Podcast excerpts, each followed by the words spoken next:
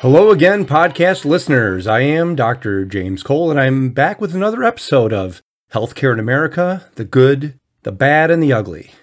Today's topic focuses on the flood of medical information out there, which influences patients, doctors, nurses, politicians, and people of influence who shape our society. I find it interesting how people are influenced with respect to their healthcare decision making. Certainly, a lot of people turn to the internet to get what they must presume to be solid, reputable, and honest information. Of course, online websites can give great information, but may as easily offer up misguided, inaccurate, or even fraudulent information. But internet websites may not be the greatest source of healthcare misinformation. There is no doubt in my mind that online videos and social media postings are a huge source of misinformation. This is most exemplary right now during what will likely be known for years to come as the year of COVID. I cannot believe how much misinformation, how much ridiculous information is circulating out there, including so many conspiracy theories espoused by alleged scientists and apparent healthcare professionals who should know better. This not only sows seeds of confusion, fear, and doubt, but it's dangerous to those who listen to and absorb what clearly deviates from what the mainstream professionals know to be true. Even some well meaning, highly respected physicians and surgeons have been sucked in by the propagandists. For those working the front lines, living through the difficulties of an overtaxed ER or ICU, knowing the truths of COVID, toxic and divisive misinformation can be downright demoralizing. Some people digest social media postings as if they were words of wisdom from a scholar's vault of best kept secrets, but all too often they are nothing more than a set of repostings and reader commentaries of some freelance writer's personal medical opinions based on very limited observation, or worse yet, unfounded medical conspiracy theories. Even the most dutiful of physicians have difficulty discerning what information can and cannot be trusted. Whereas there used to be a core set of medical journals and scientific research publications, which most of us turn to to learn of the latest and greatest healthcare information, there are now more journals, both in print and on online format, than any of us could reliably count.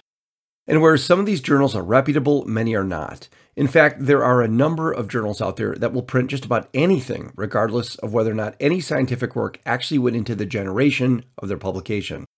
The most reputable of the medical journals out there use a peer review process whereby a panel of experts reviews the journal article prior to being submitted to the editor for final review. Ordinarily, this should eliminate a lot of study publications, those poorly designed or poorly executed, from ever being printed. However, even though the peer review process is very helpful, it too is not perfect. However, Reading something in a peer reviewed journal is much more reliable than what is printed in the myriads of non peer reviewed journals out there. But the problem is that the reader is often not savvy enough to distinguish between the two. And finally, there is intense pressure among the academics and the pseudo academics to publish. As the saying goes in many of the universities, publish or perish.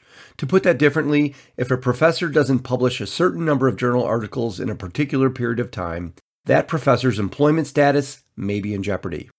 Thus, perhaps in some of the smaller or less prestigious academic programs out there, regardless of a paper's quality or its probability of being able to be reproduced, publishing something is better than publishing nothing. There's likely a research paper or a scientific article out there on almost every topic imaginable, and just when the medical community has adopted a particular publication or a landmark journal article as the go to standard for that particular subject, a subsequent research paper often soon gets released refuting the previous conclusions. This can be confusing for non medical folks who rely on doctors to guide them on their healthcare journey. But it should be somewhat alarming as well, as there are plenty of charlatans out there peddling miracle products and breakthrough treatment supplements backed up by their own poorly constructed and published biased research, all of which benefits them financially. Thus, one should be wary of anything allegedly backed by research claiming to produce revolutionary results which sound too good to be true. One should also be wary of claims coming from a single source or from a small group of individuals who have an axe to grind over a particular topic and one should always question the validity of a research project funded by the very organization which would benefit most by a favorable publication supporting the drug or product in which they have a financial interest. Legitimate medical research is a highly complex process to which dedicated professionals devote huge portions of their career. Most legitimate medical research is conducted in dedicated research facilities at universities known for excellence or in laboratories sponsored and monitored by the federal government so as to ensure accuracy of the data being collected and analyzed. Legitimate scientific and medical research is tedious and time consuming and often builds off of other legitimate work performed at other bona fide research labs. It may take years or even decades to do all the work required to study something, to come to a scientific conclusion, and then to publish the findings in a reputable, peer reviewed journal. Thus, a product invented a few months prior will likely not have been sufficiently studied to come to any solid conclusions. Some publications reflect an analysis of old patient charts or past experimental data, information which leads to what is called a retrospective analysis. This is probably the easiest research to conduct and is often legitimate and reputable, and many of our most prestigious institutions generate excellent articles through well performed retrospective studies of former patients' charts, but retrospective studies are not as good and their conclusions are not necessarily considered to be as reliable when compared to what are known as prospective randomized studies. But rather than get too far into the weeds right now and all that, let me just say that just because something was researched and just because something was published in a scientific journal does not necessarily mean that the study was performed accurately or that the conclusions can be trusted. Thus, whereas some of the plethora of healthcare research out there can be lumped into the good category of healthcare in America, some must be characterized as bad, and another lot just plain ugly. Before I get any further on this topic of medical research and healthcare misinformation, I want to uh, take a walk back in time and discuss with you the history of medical research, what healthcare was like prior to medical research, when it all began and how, and the evolution of how medical research was conducted. In the late 1800s, prior to the turn of the 20th century, the practice of medicine often included ridiculous treatments which had absolutely no proven benefit and oftentimes was downright toxic and harmful. Examples include the once common prescription of mercury or arsenic based potions, now unequivocally proven to be terribly toxic. Amphetamines were often the treatment of choice prescribed by the old time doctors who wanted to cure depression, alcoholism, and obesity. And once the x ray machine was invented, doctors bought them with abandon, prescribing radiation treatments for everything from acne to sore joints. Of course, We've since learned that x rays are not benign, and most are familiar with having to wear a lead shield to protect certain parts of our body to eliminate exposure to the harmful rays. But there were no such protective shields back then, and the earliest generation of x ray machines gave off huge amounts of widely scattered x rays, which later caused a variety of cancers and even caused repeatedly x rayed limbs to shrivel. And when Madame Curie discovered radium, Doctors prescribed radioactive drinking water to treat gout, rheumatism, arthritis, neuralgia, sciatica, sinusitis, and even diabetes. Of course, it's never to drink high doses of radium, a known cancer causing agent, and certainly there was never any proven benefit to this incredibly harmful treatment regimen. The practice of medicine also included electrical therapy, where men were given battery powered belts worn around the groin to remediate complaints of nervousness, impotence, back pain, and poor memory. I imagine that a few jolts from that belt cured nothing, but they probably did get them to stop complaining to their doctor. Over the years, tobacco smoke enemas, applications of animal dung paste, ointments which intentionally created large blisters, and even ground up mummy powders were all parts of the doctor's armamentarium. All treatments, which were never studied, had absolutely no research to back up any of their claims of cure, but were commonly prescribed and were used nevertheless. Believe it or not, the first actual medical research in the U.S. began during the Civil War under the direction of General William A. Hammond, a NYU School of Medicine graduate and the first physician to specialize in neurology and mental illness. He was an experienced researcher prior to the start of the war, having worked in Europe while on sick leave prior to the war's beginning. He published research papers on neurologic effects of snake venom, sleep, mental illness, and personal hygiene. When the Civil War began, he was called back home to the United States, where he assumed the rank of general and was eventually appointed to the position of Army Surgeon General. As such, he ordered the medical officers of the Union Army to collect meticulous data on the war wounds managed and the treatments prescribed. One of his surgeons, Lieutenant Colonel Joseph J. Woodward, was found to be an exceptionally meticulous collector of medical data. And following the war, he was assigned to the Surgeon General's office, where he authored the book the Medical and Surgical History of the War of the Rebellion. This was the first published series of evidence based recommendations based on large numbers of patients treated and good data collection methods. Major Walter Reed was another well known Army medical officer who conducted much of the research which led to the understanding of mosquito transmitted illness, whose subsequent evidence based disease prevention recommendations allowed for the completion of the Panama Canal Project. In 1943, the Army Surgical Research Unit at Halloran General Hospital in Staten Island, New York, was commissioned. The mission of this first official research organization was to study the use and effectiveness of newly discovered antibiotics. Study was conducted on servicemen who had suffered war wounds, and in addition to looking at antibiotic effectiveness, new methods of wound care were studied there as well. On October 30th of 1948, the results of the first ever randomized controlled research trial was published in the British Medical Journal. This article was titled Streptomycin Treatment of Pulmonary Tuberculosis and was authored by Austin Bradford Hill. This was a landmark research paper because never before had a randomized controlled trial been performed and published. This set the new standard for research as this randomized controlled trial separated patients into two groups, all by random chance, and subjected one group to a controlled treatment protocol using the antibiotic streptomycin, while the other group served as a control and received a placebo. The effectiveness of the two groups were compared side by side, and the streptomycin group clearly outperformed the placebo group, and thus streptomycin became the first scientifically proven treatment using the best research methodologies, even by today's standards. Randomized controlled trials quickly became known as the best, most favorable forms of medical research. Yet, even today, plenty of medical research does not follow this method. Why is good, reliable, high quality research important? Because it has been alleged that most of the research published in today's medical and scientific journals is misleading, false, and some is downright fraudulent. During the entire 20th century, during the period covering the majority of most of our lives and all of our parents' lives, the majority of healthcare provided and prescribed was not based on any good scientific evidence. In fact, less than 10% of all medical practice during my father's era was based on good quality, evidence based research. Sure, a lot of what worked was passed down from physician to physician, from generation to generation, but was there really any evidence that most of it worked? Well, rarely.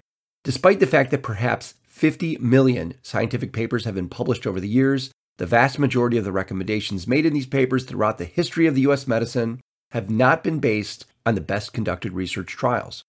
In 2005, a rather astounding paper was written which claimed that most published research findings are false.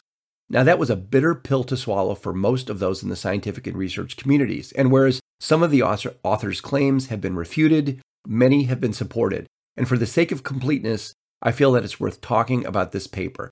The author claimed that the results of most scientific articles published cannot be reproduced.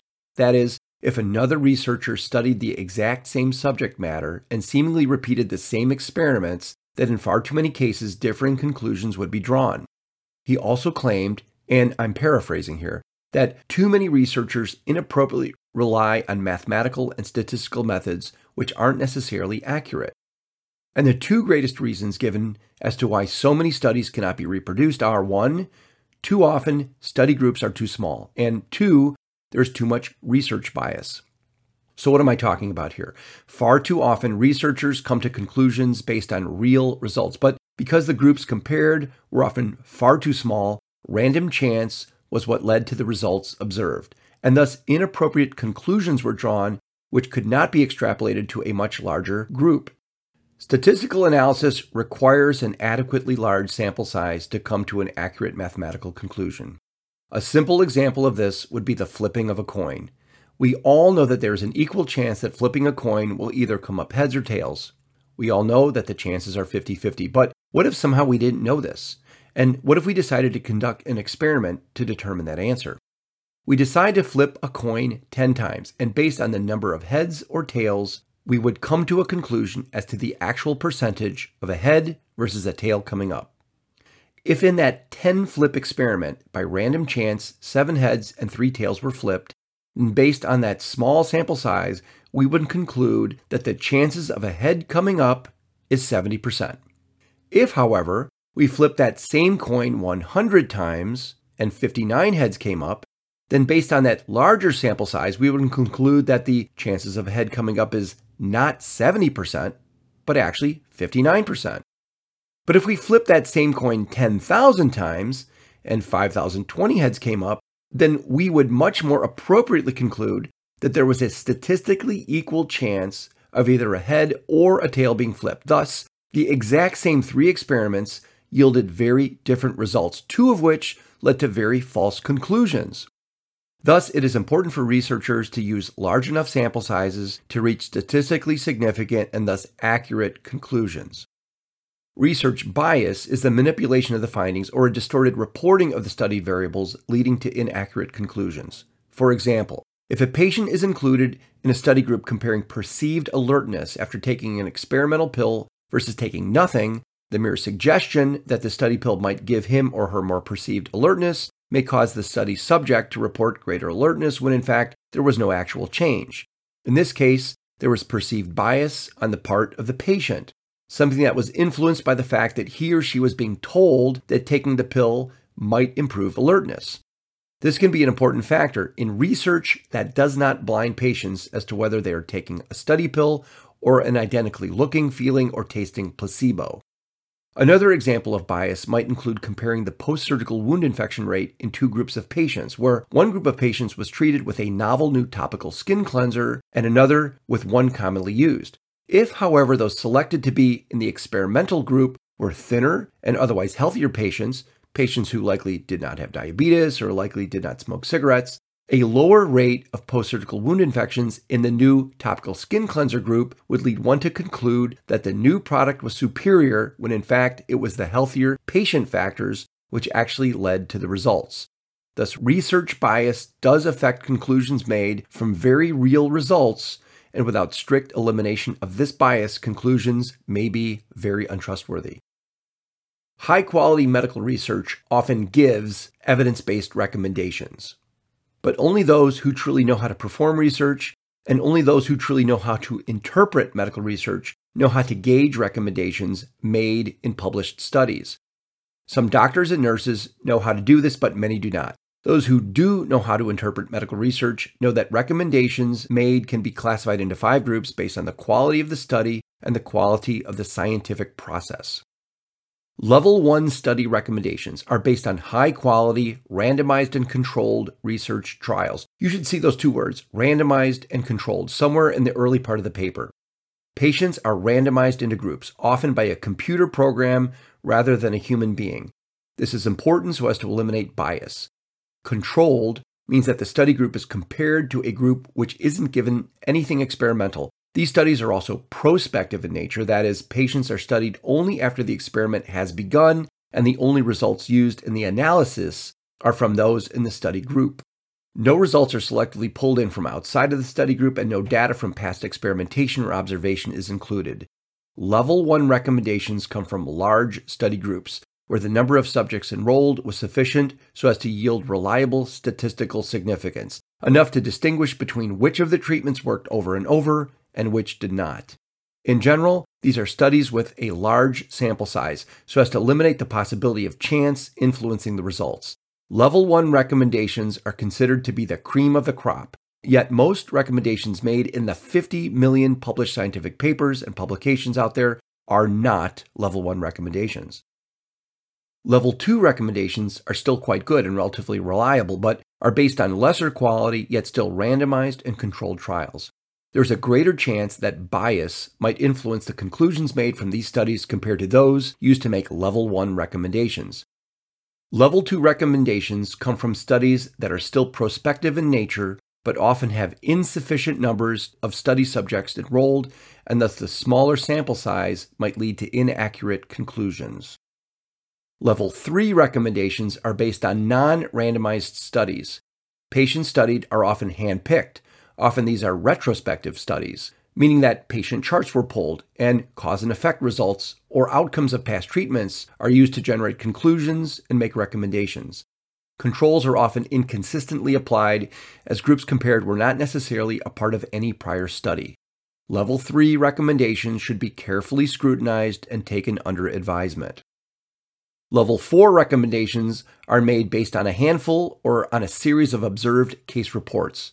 Often there was never any actual study. Rather, a number of people reported a perceived cause and effect to a particular treatment or drug, and recommendations were then published in some sort of scientific or medical journal. Often experimental controls were either poor or entirely absent, and more often than not, there was no credible statistical analysis. In a nutshell, level 4 recommendations should be considered interesting, something to consider or perhaps study in the future, but should not be considered as having come from well conducted research. Level 5 recommendations are based on someone's thoughts and opinions. Often it's an expert opinion, but even experts are influenced by their own bias. No actual research was conducted in the generation of level 5 recommendations. The so called experts have undoubtedly had a lot of experience in their field and have probably read a lot on the subject matter, but in the end, they are nothing more than opinions. Whereas these would be akin to following the opinions and recommendations of a trusted mentor, level 5 recommendations often have the greatest flaws and should never be considered as having been based on evidence based research. I realize that this particular subject may not be the most riveting material to listen to, and that's why I'm going to take a break from it all right now and insert my usual shout out to something that truly epitomizes the good of healthcare in America. And that includes all of the doctors, nurses, and scientists who support the specialty of organ transplantation. In 1954, the very first human kidney was transplanted, and that was the genesis of an entire new specialty of both medicine and surgery. I say both medicine and surgery because transplant surgeons truly are specialists in both disciplines. I consider them amazing surgeons who operate on the macro scale and micro scale, making large incisions to remove and then insert entire kidneys, livers, hearts, and many other organs. To ensure that these organs survive requires meticulous vascular surgery, often by way of microsurgical suturing, which reconnects arteries, veins, and other tubal structures. Following and often challenging procedures, these same transplant surgeons serve as the immunology specialists, finely tailoring various cocktails of anti rejection medications during their patients' hospital convalescence and often for the rest of their patients' lives. Prior to organ transplantation, patients with chronic kidney failure were eternally subjected to a lifetime of thrice weekly hemodialysis, consuming several hours of time each session, Prior to organ transplantation, patients with liver failure were doomed to an often certain premature death, as no other remedy existed to mitigate the loss of a failed liver. Prior to organ transplantation, patients with the most advanced stages of heart failure existed as cardiac cripples, always teetering on the precipice looking down at the chasm of death. But organ transplantation changed all of that, and presently almost 35,000 transplants are performed annually, allowing patients who would have otherwise lost all hope another chance at life. And that is truly something good about healthcare in America. The number of organs which can be transplanted is quite remarkable. The list includes livers, kidneys, pancreas, heart, intestine, bone, and skin. Whereas the sad reality of organ transplantation is its dependency on the offering of the otherwise healthy organs of our nation's deceased donors, the ever increasing number of thoughtful citizens who made a conscious decision to donate in the event of the unthinkable live on in some way in the bodies of others through the gift of their organs. Whereas several thousand people on the transplant list die each year awaiting an available organ, increasing awareness and willingness to donate gives countless organ failure patients and their families genuine hope. And thus today's shout out goes to all who work in the field of organ transplantation, and I thank them for all that they do. And with that, I want to get back to my main topic of healthcare research and healthcare misinformation. As I mentioned, it's estimated that there have been at least 50 million scientific or medical publications generated, and most published findings are likely incorrect in some way. And in some cases, they have been proven to be flagrantly fraudulent. There are several examples of fraudulent studies published by drug companies whose findings no one else could replicate. The same applies to the field of psychology, in which a single researcher made up data in 50 papers published, and tobacco companies are known to have published fraudulent research in the latter part of the 20th century so as to promote the sale of cigarettes. In 1998, Andrew Jeremy Wakefield published a fraudulent study claiming that autism and Crohn's disease were linked to the administration of the measles, mumps, and rubella vaccines. And in 2012, Dr. Fuji, a Japanese anesthesia researcher, was found to have forged the results in almost 20 published scientific papers.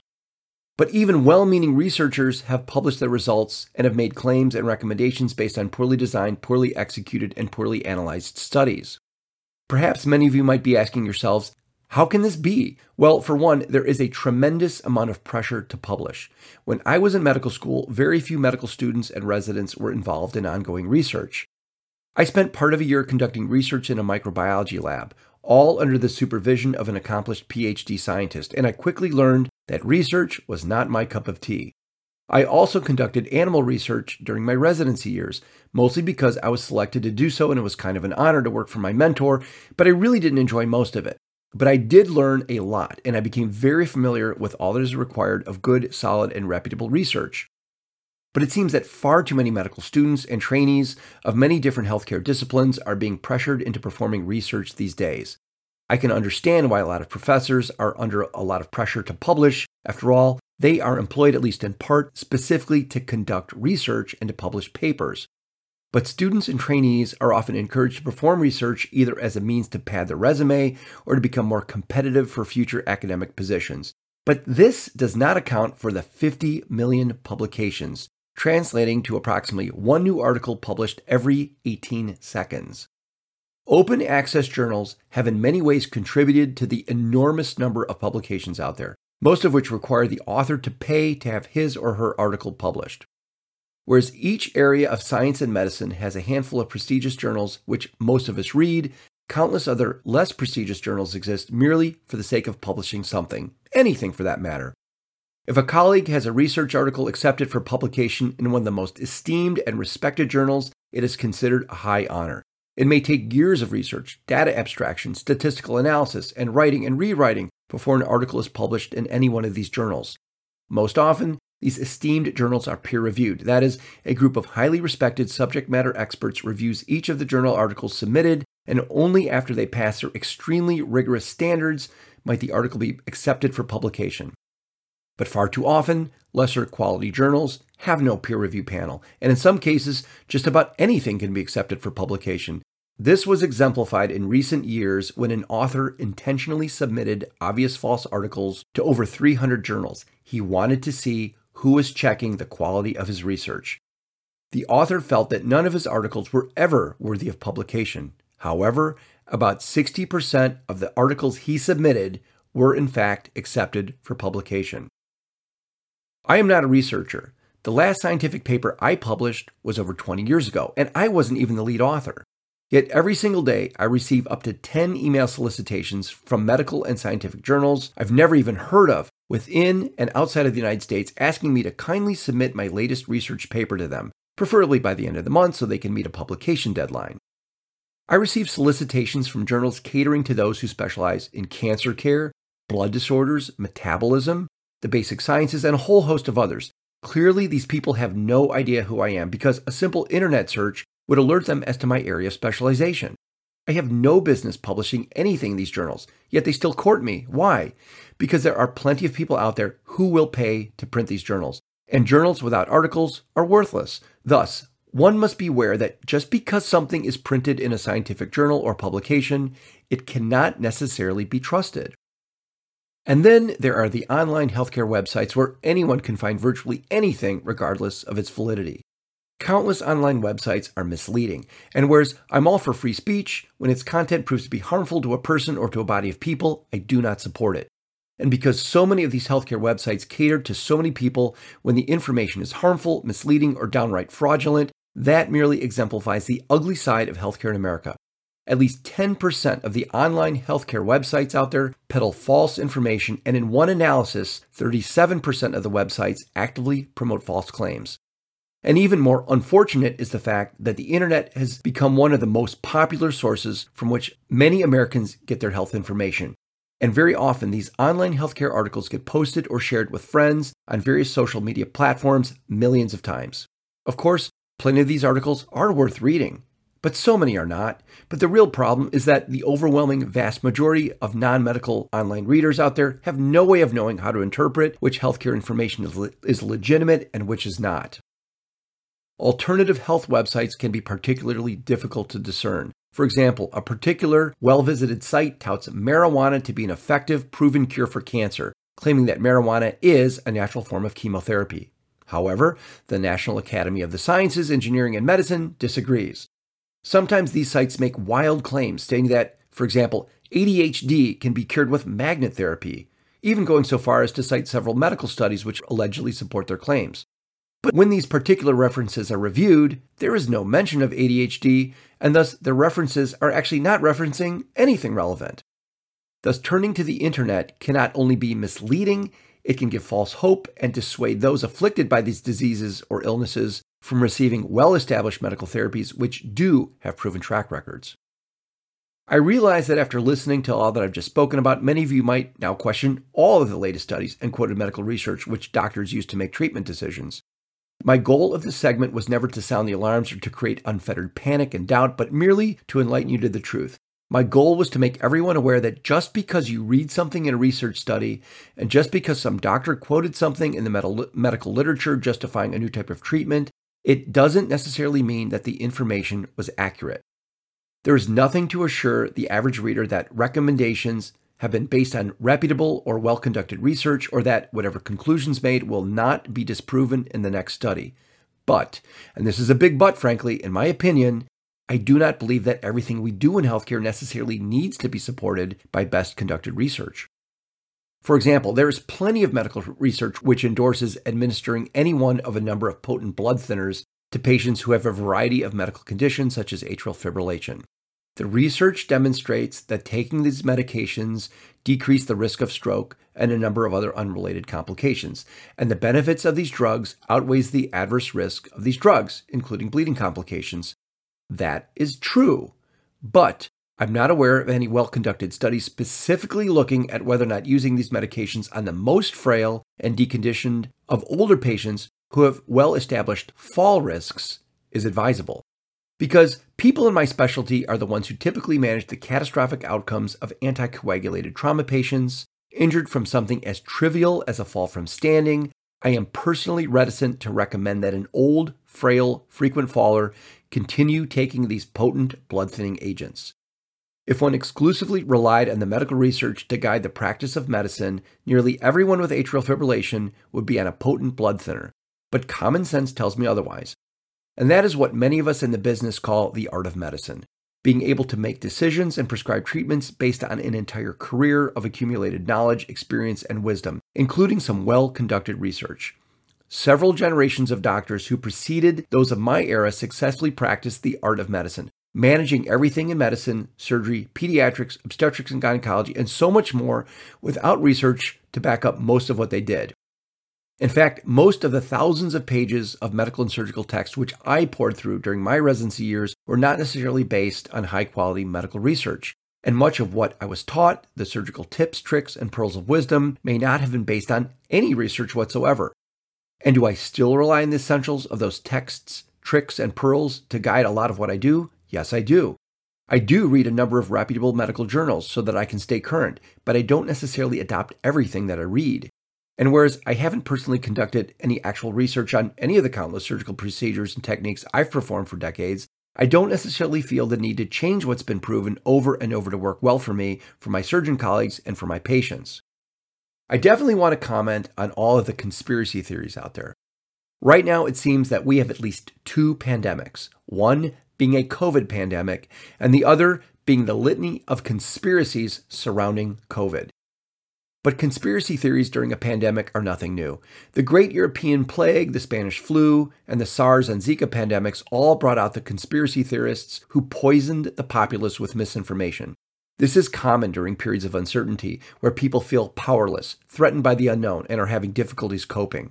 Often, conspiratorial theorists contradict the opinions of the vast majority of the experts there is often a tone of suspicion that someone is out to get someone for whatever reason, or that a, a, small group is trying to keep the rest of the population in a position of subordination.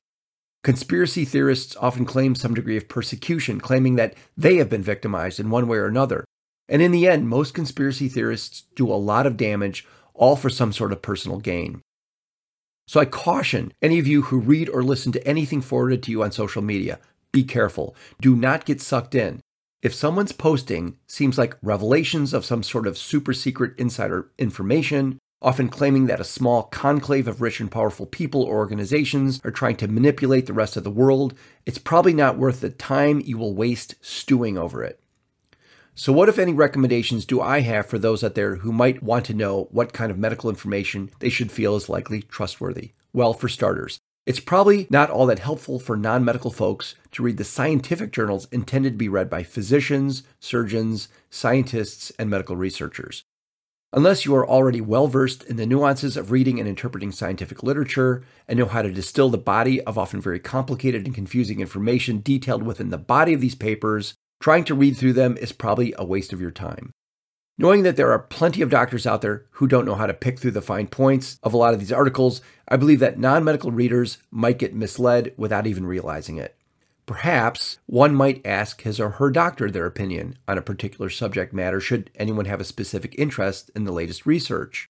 Most often, the subspecialists will be quite familiar with the publications in their own particular field or area of interest, but may not have any current knowledge outside of their specialty. For example, I often read the Journal of Trauma and the Journal of the American College of Surgeons and a few others from time to time, but I don't usually read the other specialty journals. And so when I'm asked by friends and family, as the doctor rep, about the latest on a topic well outside of my field, I often have to admit that I simply don't know.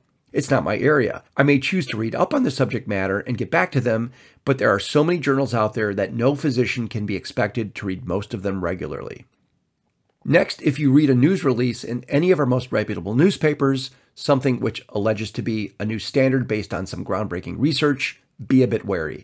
Whereas every bit of what you read might be unequivocally true, it might not. That's because the spin that these newspapers place on information which sells doesn't necessarily tell the whole story. Health news writers are often not doctors or nurses, but people who merely have an interest in these type of stories. Often the hottest portions of the journal article are discussed, but not the entire paper. So when you read medical news on a non medical forum, take it all with a grain of salt because that might be all that it's worth. If you choose to get your health information from the internet, consider a few things. For starters, don't read the garbage sites, unless all you want to do is poison your brain with misinformation. There are thousands of medical websites out there, and sometimes it's difficult to tell the difference between a reputable one and one which merely spews propaganda. You can trust the National Institutes of Health website to give you good, reliable information. In general, despite the counterintuitive nature of the statement I'm about to make, if it comes from a government website with a URL ending in .gov, you can probably trust it. Next, you can go to the websites hosted by the major prestigious medical schools and university teaching programs known for providing great patient care. Most of these have easy to understand sections covering a variety of healthcare topics and often will give recommendations where you can go to seek additional information. Be wary of the commercial websites, often linked to an organization with an agenda or others promoting some sort of product or supplement. Look and see who authored the web based article.